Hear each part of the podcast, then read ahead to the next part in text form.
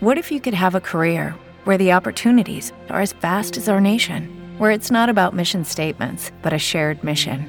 At U S Customs and Border Protection, we go beyond to protect more than borders. From ship to shore, air to ground, cities to local communities, C B P agents and officers are keeping people safe. Join U S Customs and Border Protection and go beyond for something far greater than yourself. Learn more at c b p dot gov slash careers. Every day, we rise, challenging ourselves to work for what we believe in. At U S Border Patrol, protecting our borders is more than a job, it's a calling. Agents answer the call, working together to keep our country and communities safe. If you are ready for a new mission, join U S Border Patrol and go beyond. Learn more at c b p dot gov slash careers.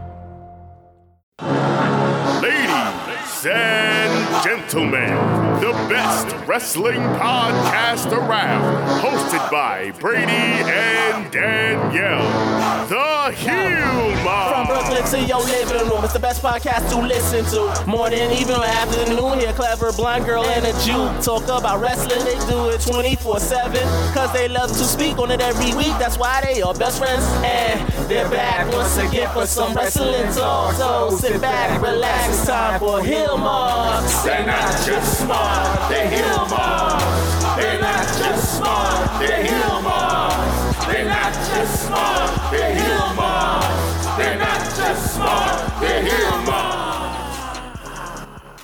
Hello, ladies and gentlemen, fans and friends. We are back once again. I, of course, am the custodian of charisma, the ophthalmologist of optimism. I am the hyperactive heel and your messiah of mischief. And with me, as always, my partner in crime, P I C. She's the sultan of sarcasm, the sorceress of sass. She is the blonde ball buster and the maharaja of modesty. She is your favorite part of the show and mine. She is Danielle. I am Brady. And together, we are the Heelmarks. And together, we went to N X T TakeOver. We went to the G one. We went to WrestleMania. We watched Raw and SmackDown from the comfort of wherever we chose to be when watching it. I was in bed and sleeping. Exactly. Wait, what? How can you watch something while you're sleeping? Exactly. Ah, Danielle, you tricky, you tricky son of a gun. Son of a gun. What is up, live chat? What is up, audio listeners? Hope you guys all had a fantastic WrestleMania weekend. I know that we did. I and did. We're going to tell you guys all about it. Yeah, let's talk about some wrestling. We have so much to talk about. Well, let's let's take it away, Danielle. I went to see some Japanese wrestling. I went to D D T. That was interesting and fun. And I crossed one final person off of my list that I've never seen wrestle, and I got to see wrestle. I got to see Joey Ryan wrestle for the first time live. Very, very cool, very cool, very cool. Did you do any crazy things with the penis? Yeah, penis, lollipops. There was this other Japanese wrestler who, like, sexually assaults people. That's, like, his gimmick. He, like, walks around and kisses everybody on the mouth. Men only. But, like, he waits for consent. Um, and then he, like, pulls down his pants and sticks his ass in your face. And needless to say, lollipops and faces and eyeballs were all witnessed, or were all touching butts. It was right. It was very rough. Sounds like you got your money's worth. Uh, there was a good match. Uh, it was a weapons match, and each, like, every thirty seconds, a different weapon came out. So, like, Legos came out at one point, um, plastic bins, a bicycle, Um, a guy dressed like Hulk Hogan, a guy dressed like Nakamura, um, what a, a, a toilet bowl. Someone did a D D T that we call D D Toilet. It it was it was a very interesting uh, an inflatable doll. It it was a very interesting uh, experience, and it was super fun. Very, very cool. Yeah, uh, we did uh, we did Kaiju. We did do Kaiju. That was always always Kaiju's always a treat. Uh, Kaiju went a little nuts this time around. Well, they, they, there's a changing of the guard in the, in the form of Unicorn Party's brother, evil brother. Right, but they also, like, crucified Dusto Bunny on a cross. Well, of course you're going to focus on a crucifixion first. You're right into the crucifixion. Of course, the crucifixion was insane. But uh, yeah, Unicorn Party has a new has a new enemy, which is his brother. What's his name? Double Unicorn. Dark. Dark. And and Doctor Cube is now one of his minions. Yeah, it's pretty fucking awesome. Yeah, crazy stuff. Um, Kaiju, Kaiju's always super cool. I'm not going to lie, there's a part of me that wishes that we could have gone to Kaiju and gone to Wally Mania. Yeah. God, Wally Mania was a movie. Apparently, yeah. A place to be. So much cool stuff. Next year. Wally Mania. Next year. Definitely. one hundred percent next year. Um, TakeOver. N X T TakeOver. Did not disappoint. They, TakeOver blew my mind when it happened. Like, I remember leaving TakeOver positive that that was going to be, like, the best wrestling show I went to all weekend. Which was accurate.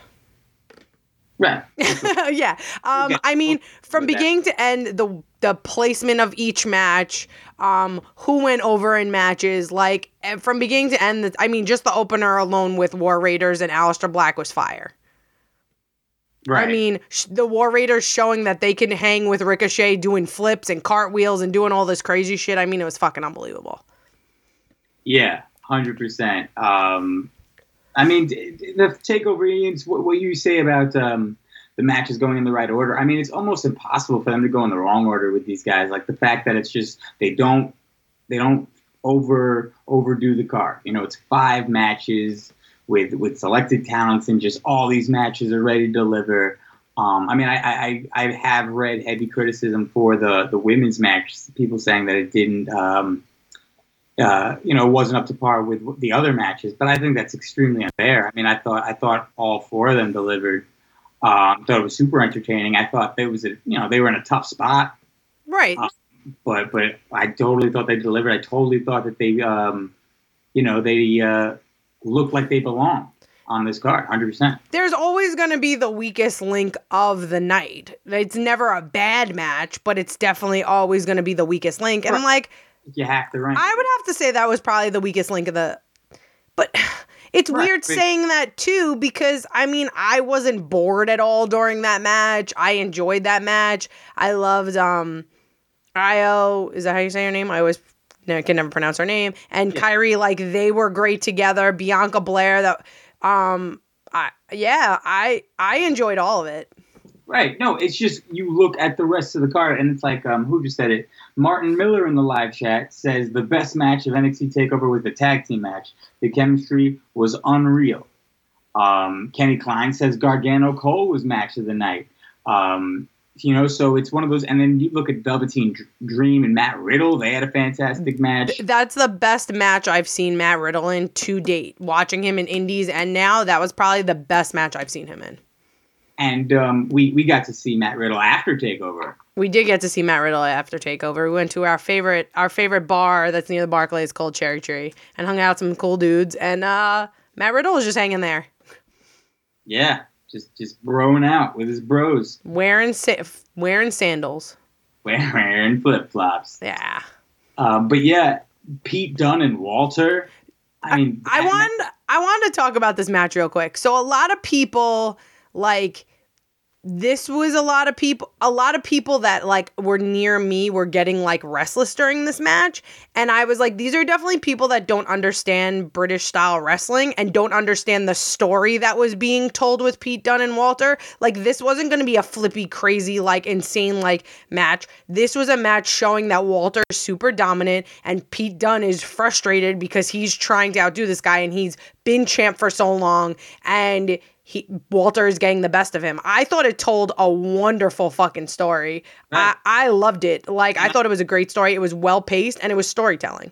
On the flip side of that coin, I think there was also a story told where Walter usually has a very easy time bulldozing through the competition, especially when there's a size mismatch. And here with Pete Dunne, it just, it was no putting him down. He just kept coming like that pit bull that Pete Dunne right. is. Right. So it was just a beautiful... beautiful yin and yang here, um, and we knew it was going to happen, but just eh, phenomenal reign for Pete Dunne. Oh, absolutely. So young, so talented. I mean, just everything about this match was just wonderful. Especially like guys like Walter, like uh, we've seen Walter and Keith Lee square up, but like I feel like Walter and Keith Lee always work well with guys a little bit smaller than them because they they can show that they can move just as good as these guys, if not better, and they can like it's just excellent storytelling and they're just excellent excellent matches together. Yeah, matchups. We're definitely going to get into the superstar shakeup a little later, but Martin Miller in the live chat says, do we see Dunne on either SmackDown or Raw during the shakeup? Shake um, I think absolutely. Yeah. I think I think one hundred percent. I think he, he's got nothing left to do for N X T U K. I think he he was phenomenal as their champion for pretty much their entire existence, and I think Walter is the perfect guy to come in, kind of take it over and allow for new stories and new characters to be brought up in that. I think it's time for Pete Dunne. As now, I'm pretty sure the longest reigning champion of like any championship. Uh, yeah.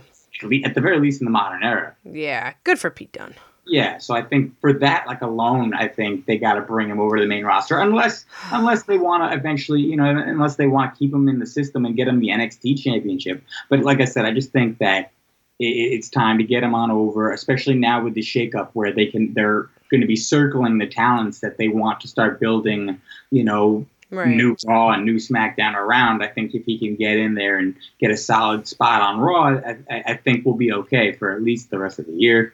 Ugh, I do not want to see him. On, I do not want to see him. So on the main Vince roster. Is like, oh, he's too ugly. I don't want to see him on the main roster. I hate when guys get on the main roster. You really do. I do. Uh, Christopher Weaver says, I would agree. I thought the storytelling with Dunne and Walter was brilliant. Absolutely. It was brilliant storytelling. It wasn't fast-paced or crazy like all the other matches, but it was good storytelling if you actually like paid attention to the match. Right. Uh, Stephen, I'm going to say this wrong, Kihuis. You can try and tell me how to pronounce that in the future. Pete Dunne would be good on SmackDown. Martin Miller says, give me Dunne versus Kofi at SummerSlam. That's an excellent thing. I mean, we've got, uh, a, you know, wide open spaces right now where, like, you could see almost anyone come and challenge either Seth Rollins or Kofi Kingston because Absolutely. Both of those guys don't really scream untouchable main event talent like a Roman Reigns or a John Cena. Right. You know, you could easily see them feuding with someone like Pete Dunne. So that's what makes it exciting. Right. Um, we'll certainly get to all that a little later, though. I thought the, um, I mean, the tag team match, since, you know, we were both there live, so we got to experience it. But the reaction after the tag team match to uh, to Ricochet and Aleister Black. Oh, yeah. They basically said their farewell to the N X T universe. Beautiful. It was and beautifully and, and done, yeah. War Raiders got to show their respect with a nice bow. I mean, it, the whole thing was just the perfect way to kick off the takeover and a perfect way to end Ricochet and Aleister Black's time in N X T. I thought that was that match was a great way to show just War Raiders and how good they can be and are. And and I think since, you know, you look at the takeover before Mania, it, it's probably, you know, at least the assumption is that it's the biggest worldwide audience that N X T TakeOver will have all year long. It's right. the biggest takeover. And I think it's good to show everyone who doesn't get to necessarily see it on the main roster what tag team wrestling can be. And and one hundred percent. It, you, you know, in a day and age where W W E, we are going to see them in the women's division and the men's division start taking singles wrestlers that aren't doing anything and making tag teams. Aleister Black and Ricochet are a sign that if you are good enough and if you put together the match wise enough, it really doesn't matter. These guys are not a tag team, but right. they delivered in the uh, Tag Team Classic, the Dusty Classic. Yeah, they, they did. They delivered at TakeOver. They delivered at Mania. Just, just yeah, I heard a lot of people, and I think it might be a little over-exaggeration because it's fresh in our mind, but a lot of people saying it's one of the best tag team matches they've ever seen in their life. And just the fact that you're evoking that response from the fans. Like I said, I'm yeah. Right. I'm like D I Y Revival. I'm like, come on. Get into whether I agree or not. Right, right, but right. It's good that it's evoking that response from some fans. And the fact that, like I said, Aleister Black and Ricochet are not a tag team. But boy, did they deliver. Absolutely. Just that's that that talent that you just want to see rise to the top. Oh, yeah, absolutely. Martin Miller says, do they turn War Raiders heel now?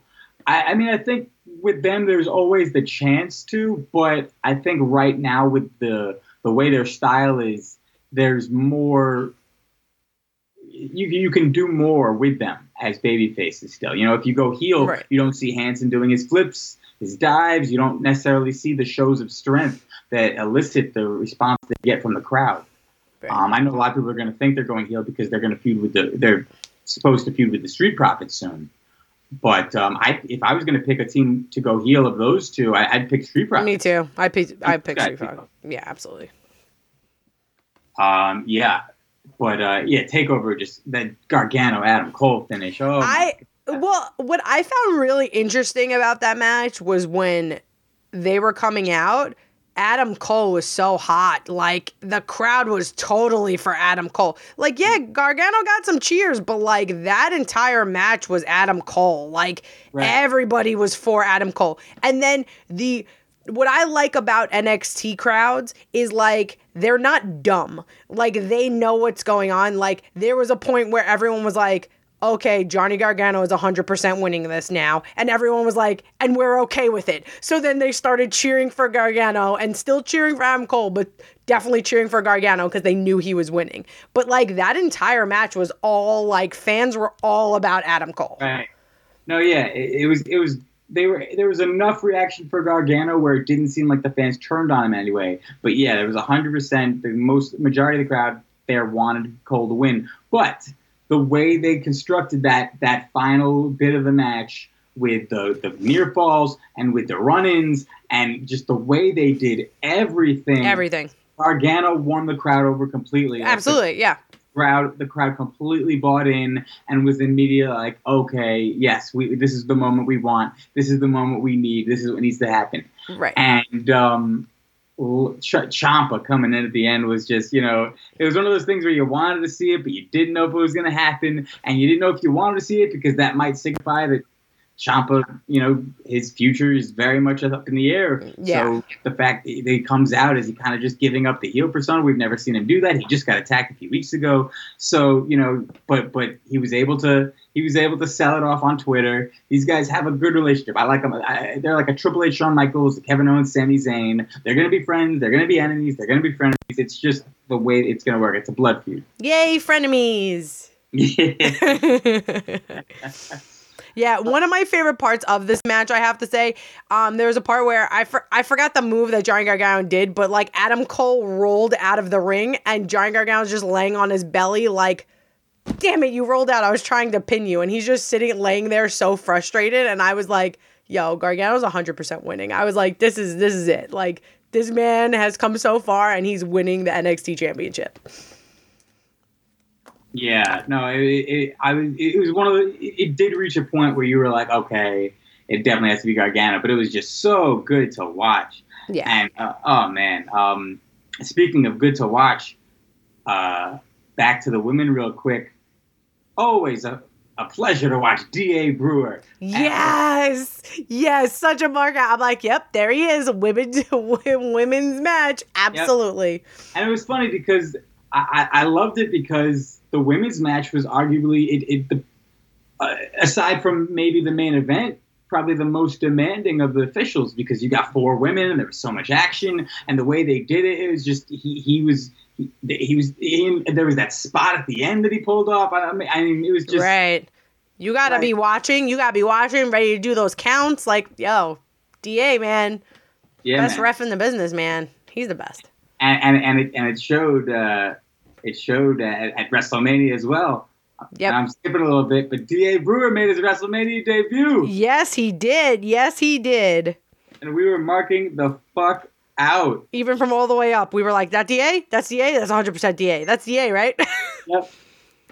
Oh. That was, oh, my God. That was so much fun. I like legit. Only people in the crowd to be marking out for a referee, but God damn it, it's so cool to see him over the past few years. He was the first one to start making his way from Evolve. Like, legit, you go into the line of all these people that made their way from Evolve, like Kyle O'Reilly, Keith Lee, and talk about Austin Theory and everything, but D A. Brewer was the first. You were the first, my friend. You were the first. And now watching him on WrestleMania, the the the Andre the Giant Battle Royal being one of the officials, so fucking cool. Yeah, it was pretty awesome. D A. Brewer's going to referee a main event of WrestleMania one day. Oh, watch. My God, it's going to be amazing. one hundred percent watch it happen. I know that guy. I know him. We're going to be there, no matter where. D A! I know him. I know him. Yep. That's what we're going to do. We're going to have signs that say we know him. Yep. Well, I'm going to have T-shirts saying in wherever the fuck it is. Yeah. To see to see. I'm gonna have to come up with a, have to come up with a rhyme where it, it ends with A. Yeah. Tampa A to see D A. Last year it was easy. In N O L A to see D A. Yeah, that's perfect. So hopefully, hopefully they give me something to work with. Yeah, Tampa, work on that shit. um, we went to the G one as well. Oh, can we have a moment of silence, please? Sure. What are we? What are we being silent for? The death of R O H. Ooh. What Ooh. A disaster. Wow. The the the R O H matches did not deliver at all for this show. Which ones in particular are you? All of them.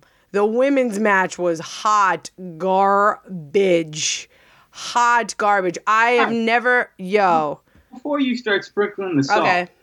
Uh, can, can we? What do you mean? I was excited about TakeOver. I didn't say one bad thing about no, no, TakeOver. No, I'm just saying before we start sprinkling, you start sprinkling the salt. Can we take a second to acknowledge the winner of the Honor Rumble, the K I N G? Yeah, hot the garbage. Kenny King, my man. Right. Kenny King pulls up a big victory, and I was marking the fuck out. The right. show barely started, and I already had a reason to get on my feet and cheer my man Kenny King. I was Yay. I was, all right, you know what? You know what? I'm yaying for you. This is what friendship is for. We yay. All right. Now go ahead. Go ahead with the song. Good God, R O H. What are you doing? Uh. The women had a rough night. Baby. The women were, it was awful. It was so bad. Yeah. We, I, we we were watching it with one of our friends, uh, Chet Lassiter, indie wrestler from the indie scene. And he, uh, he, he was telling us, you know, he's seen Ke- Kelly Klein do so much better. Um, you know, he, he was told, he was like, I know her. She, It was an off night, but I, yeah, I've seen her do great, and it was it was tough to watch because we've seen her do great too. When? Okay, I've seen her do great too. I'm like, she's okay, she's she's okay, but like that match was so bad. Anything that was just like R O H related was not good. Don Castle losing in fifteen seconds just for him to turn on the boys, like. What? Like, the Bully Ray Juice Robinson was like, with Flip was kind of okay. Like, anything that involved just R O H stuff was not good. I mean, the ladder match was probably semi-entertaining, but it was still like slow and like could have been so much better. Like, I love Matt Taven and I love, I love Marty Scurll. And I was just like, what is going on? Like, boredom. Like, boredom. I, I, I mean, I, I totally don't, you know, you're down to your opinion. Right, right, right.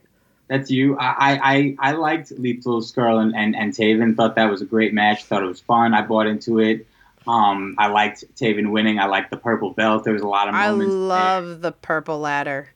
I love like, it. They, they had me thinking that Marty was going to win. They had me thinking Jay was going to retain. They had me thinking Matt was going to win. They had me thinking there was going to be run-ins and crazy. It was just, you know, you never knew who's taking what spot.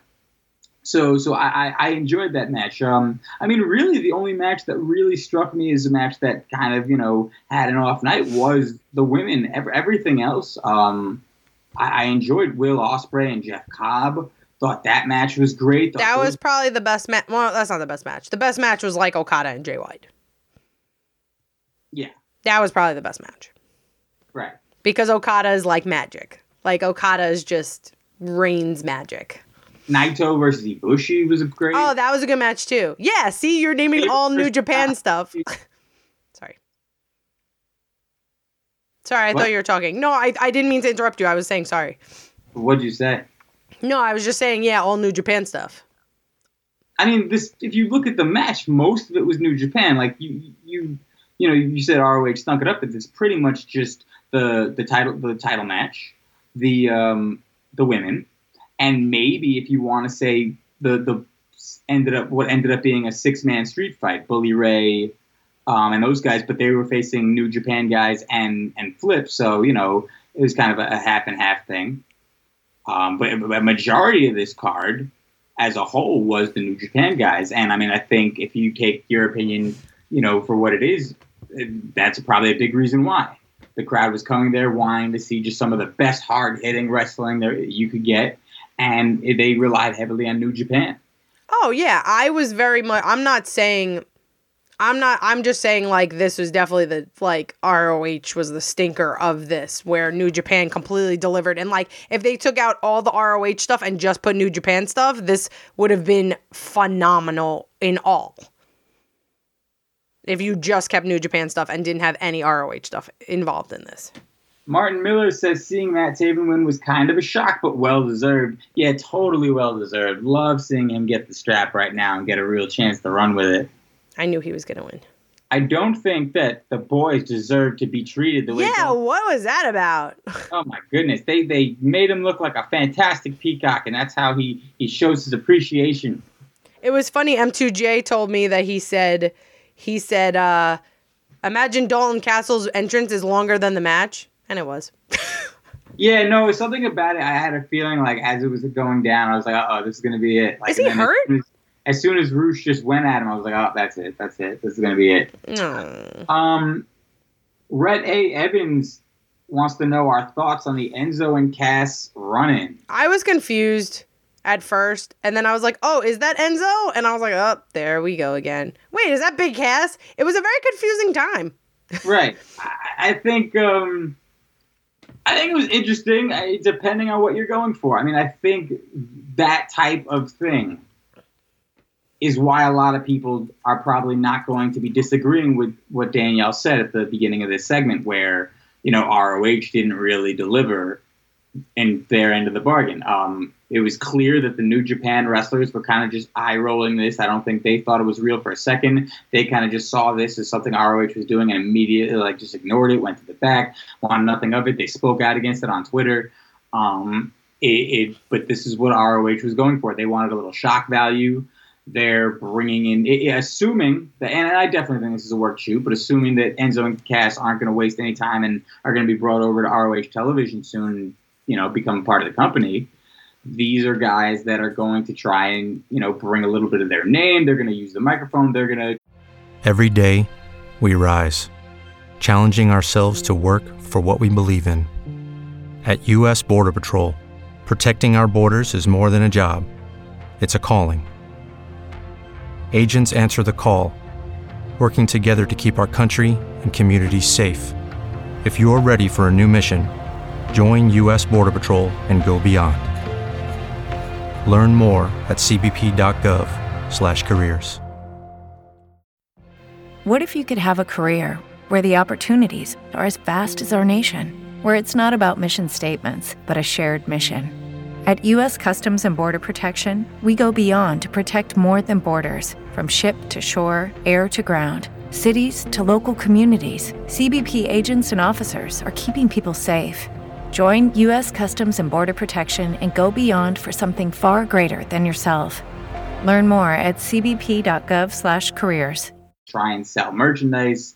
I mean, these aren't the guys that are going to bring you five-star matches, and right. That's not really what R O H has been built upon. So it's going to be very interesting to see what the response to characters like that and wrestlers like that is. Right. And what is interesting about that is that's what everyone was, not everybody was talking about the entire time, but it was talking about a lot. Is this a work? Is this a shoot? Like, they were doing their job if that's what they were, like, they're doing their job. It's just, you know, we saw that no security got involved. You know, at the very end, they were just kind of like escorting them out. But if these were bona fide, you know, invaders, these are these are fans that just decide to get involved because of who they are. I, I like to think security would be a lot more, you know, rough in and stern in getting them out, especially with Enzo. Right. From what I gather, a lot of some people didn't know what was going on to make it more realistic. Like, apparently they told Jeff Cobb to run out there and he had no idea why he was running out. They were just like, yo, go out and, like, handle this. And he was like, what? Like, it was a very, like, one of our friends was working backstage um, and she was just like, yeah, people didn't know what was going on, so we have no idea if it was a shoot or a work. And I guess that's a good thing, because, like, you know, sometimes that's what you want to be chatting about, and that's what you want everyone tweeting about, and that's what they were doing. And and Martin Miller brings up a good point in the live chat. He says, if you're going to do a run-in, why not go after the G O D, the winners of the match? And that's exactly right. They didn't go near the G O D at all, and the G O D didn't go near them, because G O D are the tag champions of a completely different company that than the one that clearly brought them in. Well, now they have the R O H titles. It was winner take all. Wait a minute, G O D, but they're not But they're not R O H superstars is what I'm saying. Oh, I was like, they're champs now, though. Right, right. I'm but just saying. Did you see the video? They posted a video of um after they won, and they were like, fuck R O H belts. Who gives a shit about these? And they, like, just right, threw exactly, them. Yeah. That was so funny. No, I understand. They were saying fuck R O H, like, the whole thing. Like, honestly, I could see those titles being one hundred percent vacant. Yeah, they're amazing. I love G O D. I think they're fucking great. Yeah, one hundred percent. I was excited to see them win. Um, it, it was interesting to see Bully Ray be one of the main guys to come out against that. In my theory, I've said this from ever since we saw the segment. Um, I think Bully Ray is probably the guy that brought these guys in. one hundred percent. Uh, Enzo and Cass worked with the Dudley Boys as the first people they worked with on the main roster. Bully Ray is one of the people that has not spoken ill against Enzo or Cass at all. If he has, I haven't heard it. Um, and it seems like I think Cass probably brought them in, and I bet you the idea was probably, I'm sorry, Bully brought them in, and I bet you the idea was probably Bully's too, of this uh, workshop yeah, type of invade, you know, from the crowd type of thing. Um, so it'll be interesting to see where they go from here. If uh, maybe Bully Ray or somebody cuts a promo on them in R O H T V, you know, we're going to have to wait and see. But um, I think this could be beneficial if done the right way. I, but it's, it'll be interesting to see what Enzo and Cass really can bring to Ring of Honor. Yeah, we'll see. We'll have it's to wait and see. They don't have much honor. Yeah, I can also... Yeah, right. I like that. That was very clever. You were going to say something, though. I saying? don't remember. You gotta be kidding me. You were, you were literally in the middle of it. I completely forgot. Totally forgot. I, I spaced out. Because I was, like, staring at Zack Sabre Junior's name, and I was like, oh, man, that was such a good match, but we were still talking about it, and I was going to say something else, and I forgot. I mean, really, all these matches, like I said, like, all these matches can be really delivered. And that, that six-man street fight was a lot of fun to see. The the the Flip Gordon bit where uh, he's he's got the kendo sticks to his face. He's sexy. And he goes from one by one and tells them to, to hit him as hard as possible. Shane, oh, my God, Shane Taylor. He did not hold back. Yeah. Yeah. Uh, Flip posted, like, on Twitter. He's like, this wasn't really a good idea. He's like, bro, you told me to do it. It's like, what are you doing? Yeah, so that was, I, to me, that was a lot of fun. And then Bully Ray pleading. I mean, I, to me, like, that's one of those throwback, you know, yeah, table yeah. street fight. Bully hardcore. Ray Bully Ray knows it. He knows the business, man. He knows what to do. Except I was listening to him on Jericho, and he was trying to say that he's the person that got Flip over, and I was like, you need to calm down. You didn't. You're not the person who got Flip over. The Elite obviously got fucking Flip over.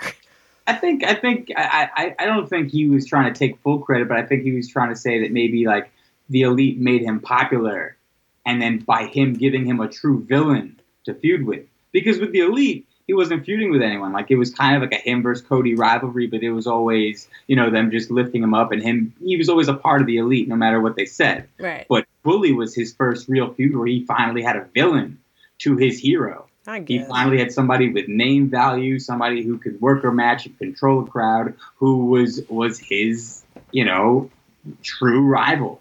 So I, I, I think I know what he was getting at, but I also understand what you're saying. Uh, the Elite definitely had a lot more to do with it. Right. With him uh, making the name he's got now. Right.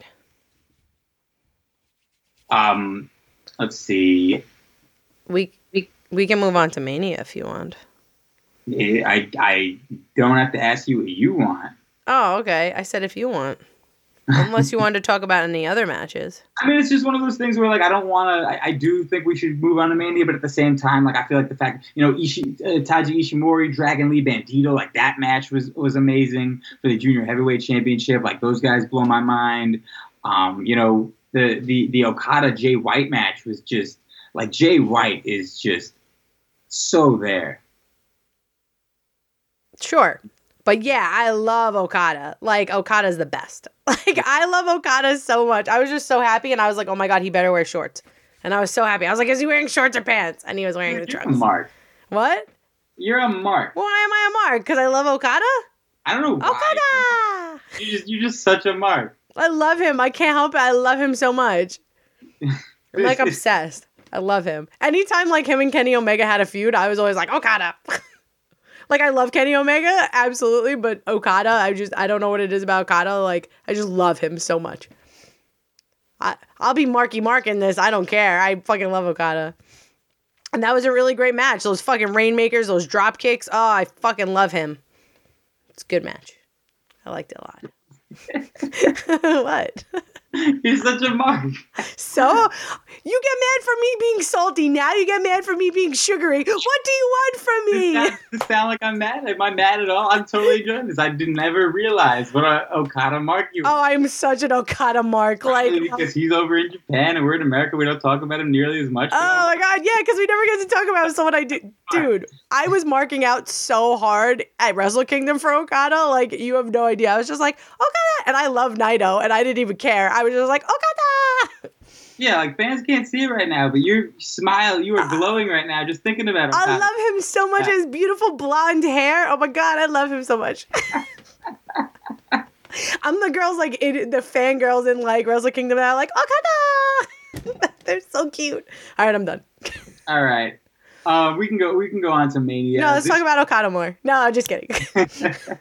Uh, let's start off with something from uh, mailman Matt. Matt Hubbard. Okay. He says, this was one of my favorite WrestleManias in recent memory. From start to finish, it was filled with mostly pleasant surprises and finishes I don't believe would have happened in the W W E a year ago. Um, he, he, he says a lot more. but we'll, A lot we'll, more. So there we'll, were ninety-one wrestlers participating in this WrestleMania. Yeah. ninety-one. That's a lot. Who do, who do you think's the... Stat guy who, who figured that one out? Just every time, like, John Cena comes down, he's like, oh, he was another program, but shot it down. All right, that's another one. I don't know. Like, I don't know. People like me and you. Like, I'm one of those people that go through them and see how many are dead in all the WrestleManias. Like, this conversation just got so dark. So, so fast. So dark. so fast. So dark, so fast. So, um, yeah, this I, to me, this was just a perfect Mania. Like, I was so happy leaving this this show. Right. Um, there was a lot of... See, I was talking to someone who watched it on T V, and they were very much like, it was okay, but there was a lot of stuff. I'm like, I don't know. For it being an eight-hour WrestleMania, I didn't feel like I was sitting there uncomfort- uncomfortably for eight hours. Right. Like, I felt like they shortened matches that needed to be shortened. They elongated. Yeah, there were some, like, we'll get to, like, the women's, the main event, which was kind of sloppy and a little. But, like, it, there, like, the match placement was really well done, I felt. Um, the pacing, obviously, you could have cut stuff. Obviously, Triple H and Batista, you could have cut, like, fifteen minutes off that match. Fun fact, everyone, Danielle slept the entire match until I, Ric Flair came I, out. I can I can vouch for that. And then the funny thing is, I watched it Monday. I decided, because I, I went to the bathroom during the women's tag match, so I watched that match. And then I was watching all WrestleMania, and legit, I'm sitting on my bed, and I fell asleep again during the Batista and Triple H match. So I still yet to see that match. Um, yeah. Here's the thing about WrestleMania, um, and it's so funny, and this is why it's kind of like I can't really compare TakeOver to the G one or the G one to WrestleMania. Like, all three of those matches delivered, in my opinion, all, I'm sorry, shows, all three of those shows delivered, in my opinion, all three of those shows delivered for what they were. G one is a show where it's it's mostly about, like, the wrestling. Like, right. Every match needs to be as close to five stars as possible, and it's pretty much always, like, mostly about that kind of stuff. TakeOver is a little bit more, um, you know, you've got you've got building to moments in there, but a lot of it is the same thing. A lot of it is just classic matches, you know, four or five matches in, like, a two, three-hour span, just very similar, just, you know, obviously a lot shorter version. Right. And WrestleMania... it's obviously the longer version, but this is less about the matches and more about moments. WrestleMania is all about moments. WrestleMania moments is, is its own phrase. Right. And right. The way they did it with the moments they gave us and the order they gave them to us and how they spaced those moments out. Absolutely. It was perfect. It was a, it was built perfectly. To, it was designed for us to come up at these moments, go down a little bit at these moments, and then get our second win or third win or whatever it was at the very end. Like, people were tired going into that main event, but they got up when they needed to, and they got loud for the for the yeah for the triple threat women. I also think because they didn't keep that match going too long because people were already winded, which is unfortunate if you look at it. It's unfortunate that they were like, okay, we need to wrap this up because obviously, you know, the whole Becky thing. Like, I understand that, yeah, I'm, but I'm, I'm still. Sure exactly what happened there. Right. Uh, I've re- I've read a lot of different things about that finish. Uh, Right, me too. But all in all, so what what I liked during this WrestleMania is the big surprise, Brock coming out first, Seth killing him in two, two and a half minutes. Like, that's interesting to me. But as soon as Seth won, I was like, oh no. If Seth won, that means Kofi or Becky are losing. And I kind of like that feeling of like, no, they're not going to give me all three. Now I have to wait in anticipation. And then Kofi won. And then it, as the match came nearer to Becky, I was kind of like, man, they're going to give us all three. I was like, W W E's being nice today and letting us leave on a high note, and yeah. This is going to be fun. And this is okay. This is a feel-good WrestleMania. When's the last time we left WrestleMania, like, happy? We yeah. left WrestleMania, the last time we left WrestleMania happy was WrestleMania thirty-one, and logically and, like, kayfabe, we weren't supposed to leave happy because Seth Rollins was a heel cashing in when Roman Reigns was supposed to win. You know what I mean? Like, but that's the last time we like cheered and were excited. And they knew what was going to happen. They knew the response it was going to let when they did that. Right. Um, Jason Remy in the live chat says this mania was for the fans. That, yeah. That's pretty much like the phrase I've heard a lot of people say. I enjoyed it. Yeah. No, I mean, it, it's one of those things where we just, we don't get it very often. Like, and it's not even like it's just one of those appeasing. Without the ones like you, who work tirelessly to keep things running, everything would suddenly stop. Hospitals, factories, schools, and power plants, they all depend on you. No matter the weather, emergency, or time of day, you're the ones who get it done. At Grainger, we're here for you, with professional-grade industrial supplies. Count on real-time product availability and fast delivery. Call, click grainger dot com or just stop by. Grainger. For the ones who get it done. With the Lucky Land Slots, you can get lucky just about anywhere. This is your captain speaking. Uh, we've got clear runway and the weather's fine, but we're just going to circle up here a while and uh, get lucky. No, no, nothing like that. It's just these cash prizes add up quick. So I suggest you sit back, keep your tray table upright, and start getting lucky. Play for free at lucky land slots dot com. Are you feeling lucky? No purchase necessary. Void where prohibited by law. eighteen plus terms and conditions apply. See website for details. The fans for appeasing the fans' sake. Like, you go through the line, Buddy Murphy versus Tony Nese, and Tony Nese comes out with the big win, gets to win the Cruiserweight Championship, kickoff or not, at WrestleMania. That's a huge moment for a guy who has worked his ass off and one hundred percent totally deserves it. And and that is a for the man's for the fans type of move. Um You know, you look at you look at um, the Iconics becoming the uh, the women's tag team champions.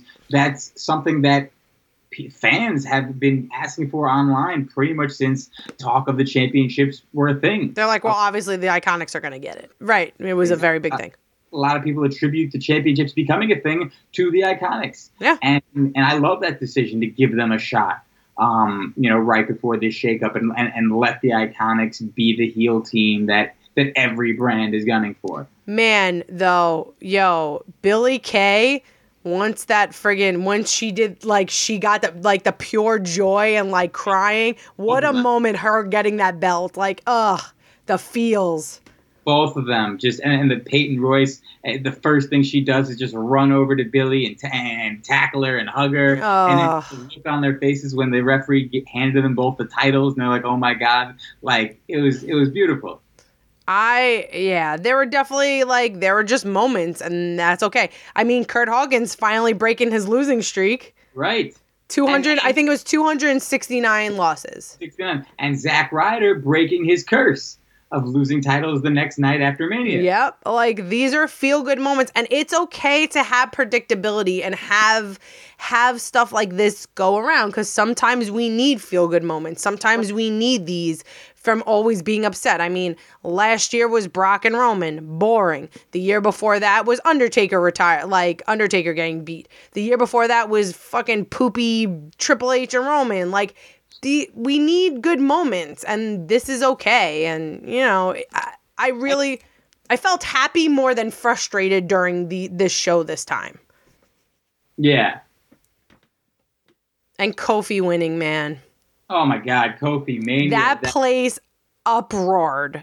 Uproared. Was, yeah, and I, and I loved the way they put this match. This match was kind of on the middle, pretty much like the middle. Yeah. Of go. And it was perfect because they knew that this was going to be it. This was going to be what the fans wanted. But it was it was there was enough time between that and the main event for fans to kind of like still be uh, and especially when we already saw Seth win. It was an extra reason to still stay up and stay invested for the main event because you're like, uh-oh, wait a minute. Two baby faces just won. Like, Becky, oh no, is what's going to happen. Um, but yeah, just Kofi doing it. And I love that Xavier Woods and Big E were, were there the entire time. I, I, I when I watched it, um, when I like when I rewatched it, you know, the because we were there live. When I rewatched yeah. it from a fan's perspective uh, on the T V, it was just being able to like feel that emotion after like they won. And I say they won because they right. did it together, and all three of them know it, and it's just beautiful. I love it. Though, you know what I was happy about being in the crowd? I didn't see them wheel out that thing with the cover. Like, I didn't see it that. Was, it was, yeah, I didn't see them wheel out either. It was kind of just there the entire time, but they kind of hid it because they put, they used the table to, they, that's where they put Daniel Bryan's championship. Right, but like you clearly can tell there's a championship under there. Okay. Like, if I watched it on T V, I would have been like, oh, there's a new championship belt. But, but at the same time, like I saw that on T V, but at the same time, you don't know, like we would have had to notice it live, but on T V, you don't necessarily know how long that's been there. You don't know if maybe that's just there. No, you watch them wheel it out. I didn't, did, did they wheel it out? Yeah, you see them wheeling it out. All right, well, I didn't see that. What did they say it was? Are you sure? Yeah, they wheel it. They don't say anything. They just wheel it out. And then Kofi, and then Big E puts the thing on top of it. And then you're like, what is this belt-shaped blanket doing there? I didn't see them wheel it out. I kind of uh, there. Yeah. Well, I'm glad I didn't see that. Like, I'm glad, like, I didn't, because then I would have been like, oh, Kofi's definitely winning. Yeah. Um, I mean, I, like I said, I, I went into this show knowing like certain results, and you never really know with W W E, but it's like I knew Kofi was going to win because it had to be that. Just like I knew Becky was going to win because it had to be that. And and the truth is, if I really thought about it with Seth, I'd probably know that it, it had to be Seth as well, just because you couldn't have another Royal Rumble winner fall at, at, at WrestleMania, and right. you couldn't have Seth Rollins be another WrestleMania winner to look like a dope by who he handpicked to, to go after. You know, he could have gone after Daniel Bryan, would have been a much more even matchup, but he chose Brock Lesnar. He needed to come out of that win- a winner, or else he would have looked like a fool. We could say have, have to, but realistically in W W E logic, anything is possible. No, one hundred percent. They could have had Roman come out and win. Like... Really, they, really just saying like I, it was just the right time. Right, the right time. They love, love they did it. How I feel about this WrestleMania is W W E did the right thing. You are good. They did the right thing on every match. There, I don't think there's one match where I'm like, oh, someone else should have won. Maybe the women's battle royal, but let's be honest, nobody gives a shit about that, and it's not significant. But other than that, I don't. Everything was fine. Everybody won who was supposed to win, I feel. Yeah. No, like, one hundred percent. I, I mean, the, and, and it's funny, you look at the matches, like, you look at a Shane McMahon Miz, um, and the Miz Miz loses, but it was done in a way where he kind of beat himself. You know, he right. goes for that super huge suplex and, and takes himself out. So he doesn't lose anything. In fact, he gains a lot in so many different aspects. Absolutely.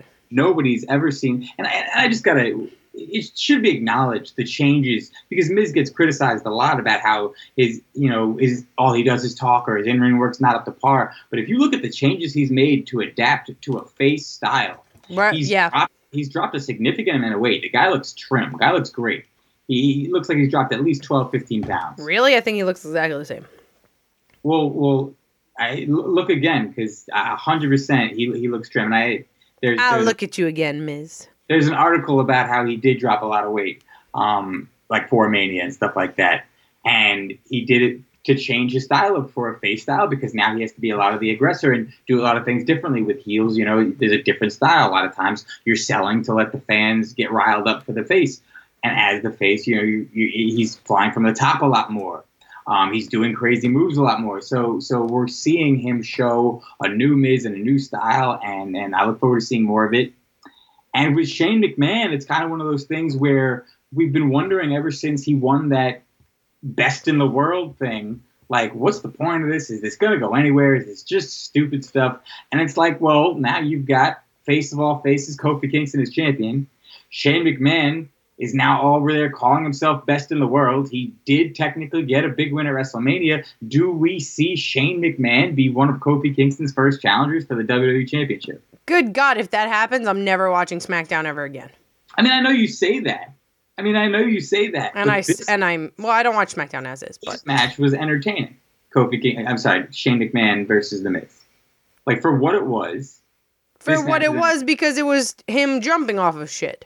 I don't like Shane McMahon, but he just falls off of shit. If Shane didn't... That's, that's well, what he does. Yeah, but if Shane didn't fall off of shit or jump off of shit, Shane would be extra boring. Like, I don't want to see Shane go one-on-one with Kofi. Record, I'm not saying I want this to happen. I know, but I hope that... That's what I'm saying. I hope that doesn't happen. Like, if you think back to The Miz, when he got his W W E Championship reign, the first person they had him feud with for the title was Jerry the King Lawler. That sounds awful. All this sounds awful. Let's not think about that, ever. But I, I hope Shane McMahon does not feud with Kofi Kingston. No. No, I don't want that to be... No. No. Please, no. You are special. I'm not special. I hate Shane McMahon. I don't like anything about Shane McMahon. A special person. No, I'm not. I'm special as in I'm cute as a button and I'm special in everyone's heart. But, exactly. Right. I wouldn't want Matt Kofi in anyway. Wants, Matt Hubbard wants Kofi versus Rusev for the title, but he also knows that that won't happen. That'd be fun. That would be fun. I mean, this is the thing I love about having a guy like Kofi Kingston as champion. You could pretty much spin a wheel of the SmackDown roster, and it's going to be a fun person to challenge him for. There's really nobody where it's kind of like, oh, Kofi versus this guy again. No, because Kofi Kingston hasn't been a single star in forever, and even then he only got as far as like the mid-card talent. Um, and even then, even if you see somebody he's feuded with in the past, let's say, for example, The Miz. That won't happen, obviously, but let's just throw his name out there. Seeing them feud for the W W E Championship now, years later, from, from them both being relevant in that discussion, that's fun for me. That, that's a cool thing to see. Him versus Andrade, yes, please. Kevin Owens, yes, please. Exactly. So it, it, Zane, it, yes, it's one of those things where Kofi Kingston... being a new champion and a guy who's in new waters for him in the main event, uh, holding the top prize, anyone he feuds with is going to be fresh. And it's essentially giving the fans what they've been saying they want for years. Fresh-o-mania. We, we we want we want new challengers. We want freshness. We want new. We want the new breed, blood and the new breed to get pushed and be in the forefront, which to me makes it confusing that they were so upset with Baron Corbin going over Kurt Angle. People are stupid. Jesus Christ. If you, th- if anybody, I don't know why people thought Kurt Angle was going to win. It makes no sense. Well, no, I, I thought Kurt Angle was going to win solely because the of the way that they were presenting it. Fair where enough. They never really seemed to use this match to elevate Corbin. Like the whole thing, it was it was Kurt Angle doing his farewell thing, and like the only one to get any real heat in that entire thing was like Randy Orton, you know, for for attacking him and, and canceling that one match. Baron Corbin didn't really do anything. Baron Corbin kind of just stayed off to the side, let great. Kurt Angle have his matches and talk a little shit. So it seemed like it really was just setting Kurt Angle up for a farewell in the sunset, and it's Corbin had been presented as nothing more than a fall guy. So I understand what people thought uh, Corbin was going to lose. I don't understand why people wanted Corbin to lose. That's what I don't get, because I do think Kurt Angle did the right thing. You got to go out on your back. And and Corbin is a guy, he, he did his time in N X T. You know, he he has been on the main roster for a while. He's one of those guys where he got a bad break. Just like you look at a Damian Sandow, you look at a Kofi, you look at all these guys that that should should have gotten more than what they got. He got a horrible break with that Money in the Bank briefcase, the way he lost it. Oh, that was so bad. Like, you know, so so Corbin is someone that should be invested in. He is somebody that should be the future. And and I don't really get the hate he gets, because it's, his in-ring skills are, he's not going to jump off the top rope. You're not going to see him do a suicide dive. But I think End of the Day, End of Days is one of the most impressive finishers. Oh, I love it. Or when he slides, he slides around the pole and goes back in. I love that. Like, if you look at his moveset, these are not moves that are are moves you can say, oh, I've seen so many other wrestlers do them. Like, this is an impressive, innovative moveset. And and a lot of guys like Baron Corbin, I, you, you'd probably see them have a traditional big man finisher, like a, a, a punch to the mouth or a spear or a big clothesline or even a big boot, you know, or something like that. But but he doesn't. The deep six, the end of days, a lot of it. What is so funny? What is that? I love how you said a punch in the mouth. I'm just, I loved how you said you were like a punch in the mouth.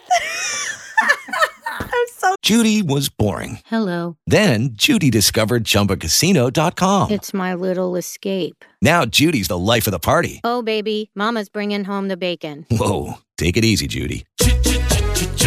The Chumba life is for everybody. So go to Chumba Casino dot com and play over one hundred casino-style games. Join today and play for free for your chance to redeem some serious prizes. Ch-ch-chumba. Chumba Casino dot com. No purchase necessary. Void where prohibited by law. eighteen plus terms and conditions apply. See website for details. Lucky Land Casino, asking people, what's the weirdest place you've gotten lucky? Lucky? In line at the deli, I guess? Aha, in my dentist's office. More than once, actually. Do I have to say? Yes, you do. In the car before my kids' P T A meeting. Really? Yes. Excuse me, what's the weirdest place you've gotten lucky? I never win and tell. Well, there you have it. You can get lucky anywhere, playing at Lucky Land Slots dot com. Play for free right now. Are you feeling lucky? No purchase necessary. Void where prohibited by law. eighteen plus. Terms and conditions apply. See website for details. Good. Jason Remy is saying in the live chat, though, no one wins their farewell match. And honestly, no one should. No, you shouldn't. Goodbye. I mean, bye. Sorry. And and they did it right where they gave Kurt Angle a little bit of comeuppance the next night with Corbin. But then once again, Kurt Angle's got to put over an up-and-coming superstar. And we see Lars Sullivan finally make his debut. And oh, take... remember Lars Sullivan? I, I do, because he just made his debut on Raw. Ah! Kurt Angle. Oh, Lars Sullivan, we did not miss you. I He's mean... another one that I, I, I think... See, like... He's another one where, on one hand, I get the hate he's going to get, and he's definitely he, does, he definitely does nothing for me. Like, mm-hmm. I want to make that clear. But if I can defend him for a second, I remember at TakeOver last year, in that great ladder match at TakeOver, I don't remember him not looking like he belonged with those guys.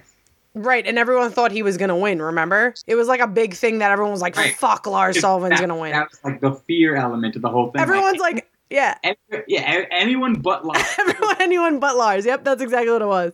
Right. But Lars could go. Like, he wasn't, I, like, out of place. I personally, him doing that flying headbutt scares the shit out of me. Yeah, he wasn't like, flum, flum, flum, flum, flum. Why everybody else is, like, jumping off of things. What was he? Flum, flum, flum, flum, flum, flum. I have no idea. Do you ever watch Winnie Pooh? Oh, that's different. Yeah, no, I know exactly. Winnie Pooh's Russian. That's always like Winnie Pooh, where he's like, from, from, from, from. He reminds me of a scary teddy bear. Like when you shave it, like if you ever like shaved a teddy bear bald in the face, that's all Lars Sullivan looks like. Poor Lars Sullivan. Are you looking up what a shaved be- teddy bear looks like to see if it's oh. in comparison to Lars Sullivan? Now, since you're going to call on me for looking stuff up, I'm looking up where the meniscus is. Oh. Because Big E has a torn meniscus. Well, I also love when you look up stuff on the computer during the show because it's very loud. So it's like, and I'm like, oh, what's going on here? It's a very loud computer noise. Christopher Weaver's son just said, his youngest son, Braden, just said that I look awesome in my headband, probably because we have matching headbands. Woohoo. I don't have a headband. Oh, wait. These are the very headbands that Christopher Weaver and, or I should say Tommy Alaska, and his sons were wearing at SmackDown when they got caught on the, the dance cam. Oh, wait, I have one too. Look, look, I can have one now. Thank you, Braden. Twinning. Oh, this looks, I look like I'm about to chop up some sushi. What's going on here? After not knowing the meniscus was part of the knee, that is why I do research. Okay? Oh, I could have told you. I wasn't paying attention. Sorry. Well, I didn't want to ask. I wanted to do a little bit of a Google search. But then you went and called me out, and here we are. I didn't call you out. You asked me if I was looking up something, and then I was like, well, no, I was looking up this. Here we are. Oh, I just asked you if you were looking up who Vinnie Pooh was. Right, no, I wasn't. But you know who Vinnie Pooh was because we went to... Never mind. Anyway, moving on. So my favorite match of WrestleMania was probably yeah. the tag match. Which one? The Usos, SmackDown Ricochet, one. Bar, Shinsuke? Yeah. That was my favorite. I was happy the the Usos got their WrestleMania moment yeah. finally. I was happy too, and it's one of those things where, like, I remember going in, we were saying a lot of, like, why aren't the Hardys in this match? Or a lot of people were just saying, we want the Usos versus the Hardys just st- straight away. And there was a lot of curiosity, like, why aren't they doing this?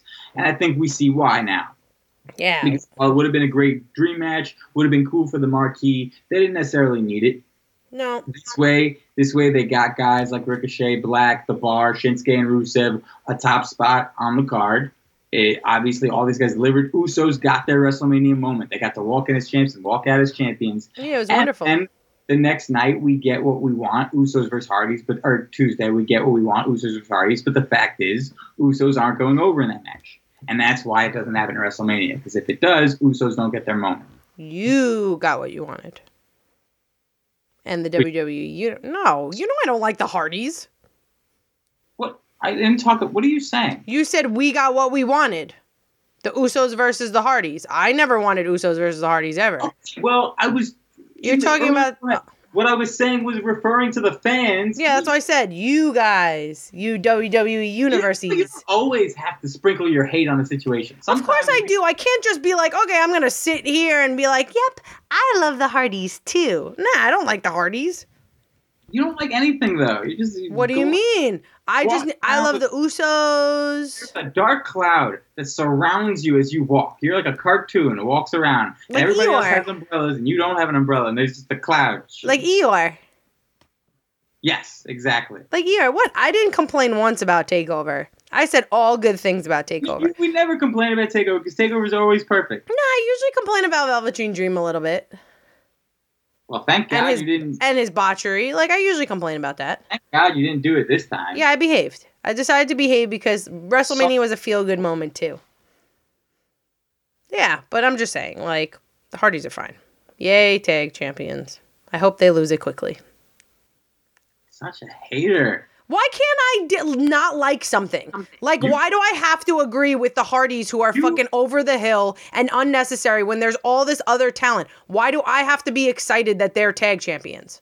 Listen, you don't have to be excited at all. Yeah, okay? I don't want to I, be. I, I'm I, not excited that they're tag champs at all. I think it's great. Why? Because, A, they're both still at the top of their game. Incorrect. Jeff is a mess, but okay. Oh my God, you are ridiculous. Did you even watch their match on SmackDown? Yeah, of course I watched their match on SmackDown. Jeff Hardy's another one. He got in great shape recently. So did Matt. Yeah, with Coke. Um, okay. You anyway. Are crazy. Yo, you're salt. Yo, no more salt. Server, lady. No so way, I have to say salt. Back to the kitchen.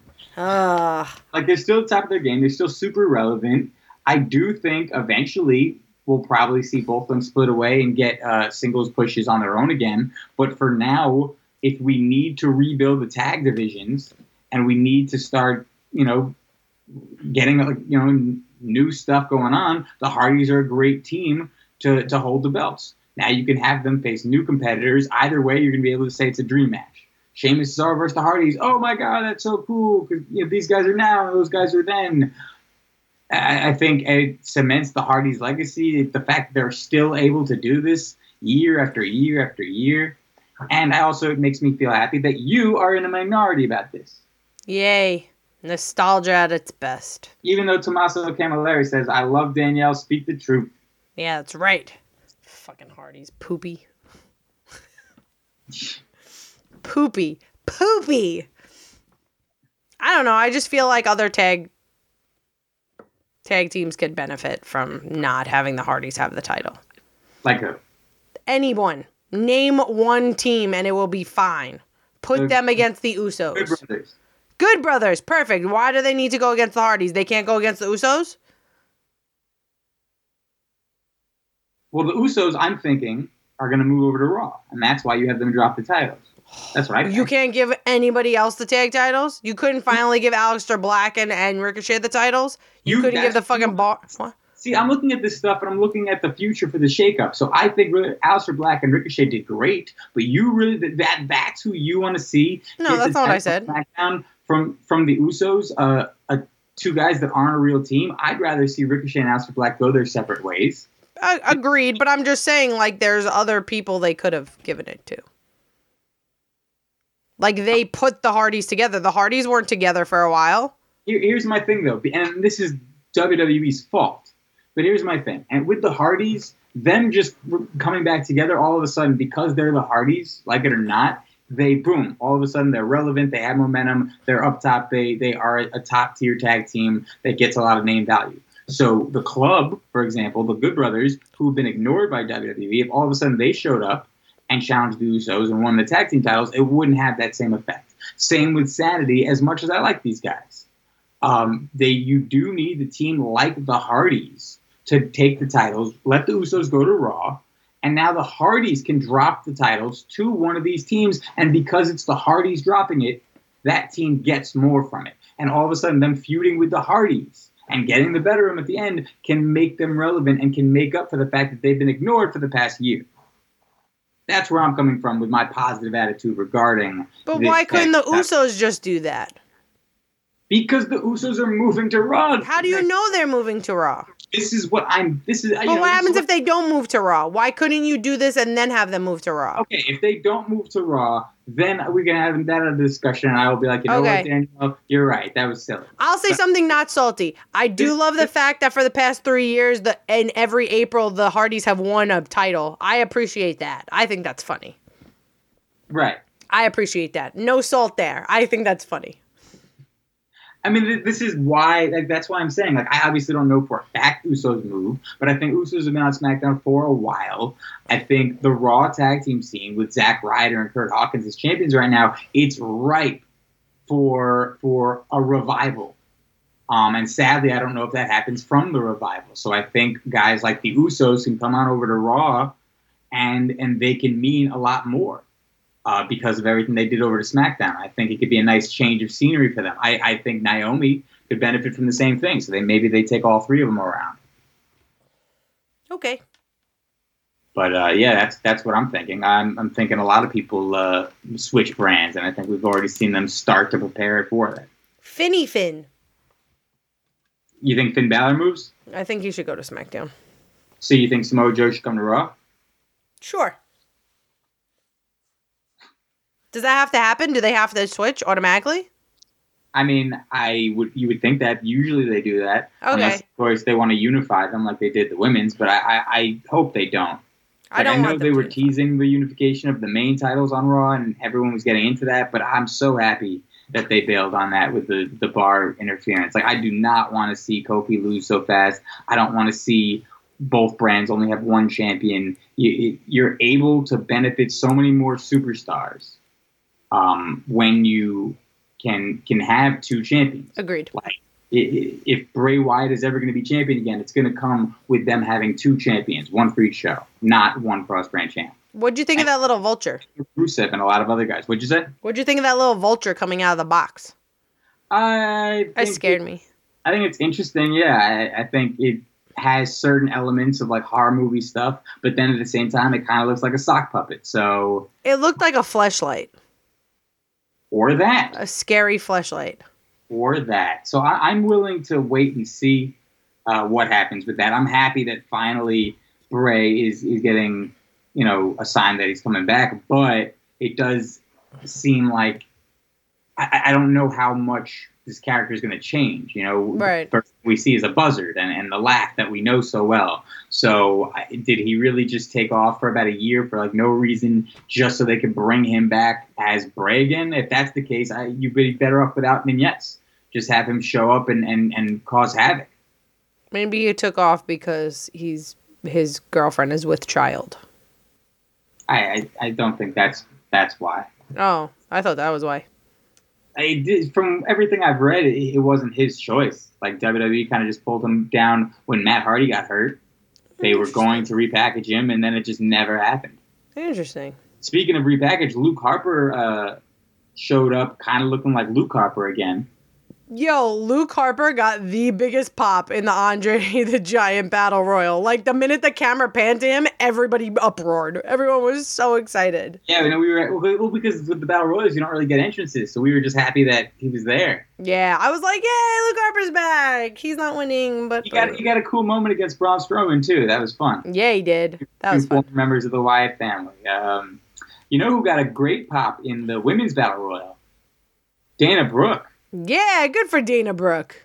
Dana Brooke got, got a nice crowd reaction. She was able to own it. Like, Dana Brooke had a nice WrestleMania moment. Good for her. And it was very cool to see that there are fan base, or are a lot of fans, especially vocal fans, in that stadium in the beginning of the card. You know, this was kickoff.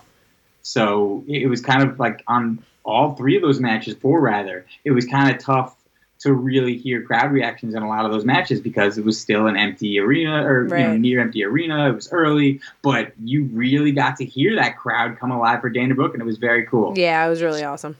I, I on one hand, I wouldn't mind seeing her move, but on the other hand, I question how much the women moves are going to affect anything, considering now both championships can kind of go to Raw or SmackDown.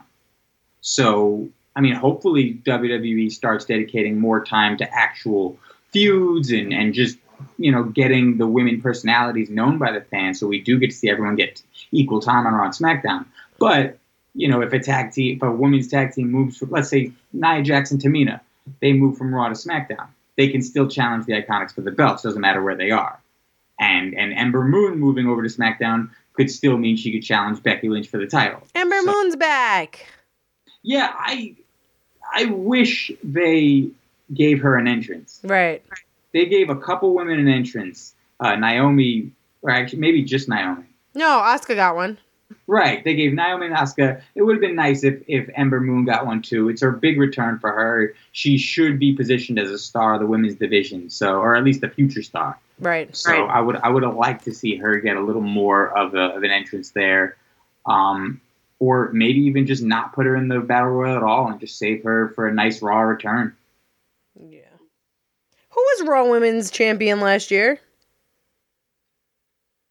Raw Women's Champion last year. Last WrestleMania. What? So Charlotte was SmackDown. Yeah, and then she beat Asuka. Who was who was women's? I could be totally wrong, I think. Oh, yeah, it was Nia Jax. Nia Jax. Uh, oh, oh, no, it was Alexa. Nia, Alexa beat, Nia Jax beat Alexa Bliss. Yeah, exactly. I could have. Yo, I totally went blank just now. I could not remember. I was like, wait, they had a Raw women's match, right? Yeah. I totally spaced on that. Yeah. Alexa uh, Bliss called out Sasha and uh, Bayley on Twitter, and then Bayley came out and fought her on Raw, which I thought was pretty interesting. And right. Then, and, and then she blocked Sasha Banks. Yeah. Sasha Banks, uh, it'd be interesting to see what happens with her because there's a lot of rumors going around about why she uh, wasn't on Raw. She's unhappy or had first personal issues, family issues. Yeah, so we'll, we'll see. I don't know. We, we'll, we'll definitely see what's going on. I would love to see Bayley move over to SmackDown. Yeah, I would like to see Bayley and Sasha get away from each other.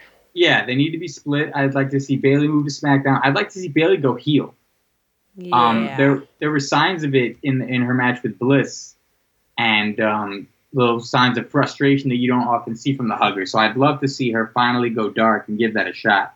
Yeah, she could. I I like it. I'd be okay with it. Um, she would wear she would wear her ponytail on the other side to signify that she's a heel. She's got to wear a bandana like Elias style. Like yeah. When she seen it with him. Speaking of bandanas, I need to tell this story. I just love it so much. So our dear friend M two J, every WrestleMania has a red Hulkamania bandana in hopes that Hulk Hogan will come out for WrestleMania. And sure as shit, Hulk Hogan came out. I don't know who was happier, M two J or Sunil, Salty Sunil. Yeah, I don't know. I didn't. I didn't get a. I didn't get a reaction. Like I haven't. I didn't I see assumed, it. I just assumed he fainted from happiness and missed the entire show. Right. My favorite part of that whole thing with Hulk Hogan is he called us the Silver Dome. Everyone laughed, and he still called it the wrong thing. Right. He called it MetLife Center. Yeah, he, Hogan. Hogan out Hoganed himself. Yeah, he's wonderful. Trying to make fun of him. So. Good job, Hulk Hogan. But yeah, that was a fun moment because I know Matt was very happy. Yeah. Um, speaking of the women real quick, going back to Mailman Matt, he says, I love Lacey Evans challenging Lynch. Is she the best or most deserving woman in the roster? Probably not, but she is fresh and talented. I think it'll make for an exciting run for the two. I loved it. I love that she came out and clocked her in the face. Continuing from Mailman Matt real quick, thank you for W W E having Paige announce that she's bringing a new tag team and not letting us know who it is. The intrigue and anticipation of waiting and seeing is great. I wish they had dug it on, drug it on for a few weeks, but I'll take what I get. My bet is the Pirate Princesses. That's pretty much what everyone's guessing. Mainly, I want to say, because N X T doesn't really have too many women's I tag. Thought they announced it already. No, I thought no, they no. did Paige say it was the Sky Pirates. Paige said she's bringing up a tag oh. team. Who it is. She said next week she has a surprise for Iconics because she's bringing them a tag team. Mm. So uh, most people are guessing the Sky Pirates. I, I, my guess is that's the safe bet. Mo- but like I said, because there aren't really too many other tag te- female tag teams in N X T. Um, I don't think Team Kick is, is healthy and ready to come back yet. Um, you know, other than that, you don't really have too many. She's gonna bring Trish Stratus and Lita. that that'd be funny. That's my pick. I mean, my pick is it's probably Sky Pirates. Though the only thing is, or I'm sorry, the Pirate Princesses. I, I like Sky Pirates. I thought they were called Sky Pirates, to be honest. Nah, most people call them the Pirate Princesses, but I like Sky Pirates. Um, Fair enough. But yeah, I think I don't know if they fit with Paige, and you know, people can say this is what it is, but I probably would rather see them paired up with Asuka. And right. rather see, like, Asuka, you know, either turn bad or stay face. I don't care, but let her show some fire, start attacking people, start making a play for championships, and let her have some muscle behind her. Right. Let them form a nice stable. Um, and, and, and I think some, you know, there, a lot of people online want to see them reform freedom, a uh, freedom, freedom. So, freedom. Freedom. Freedom. Freedom. Freedom. So, yeah, like, I, I think that is a better fit.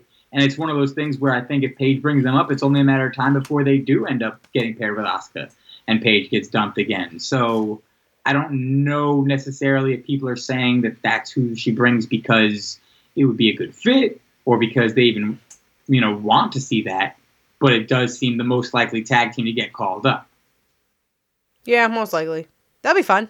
I'd also, like to see. Uh, Kairi Sane was, was treated by the N X T Universe as if she's, uh, you know, that was... That was goodbye.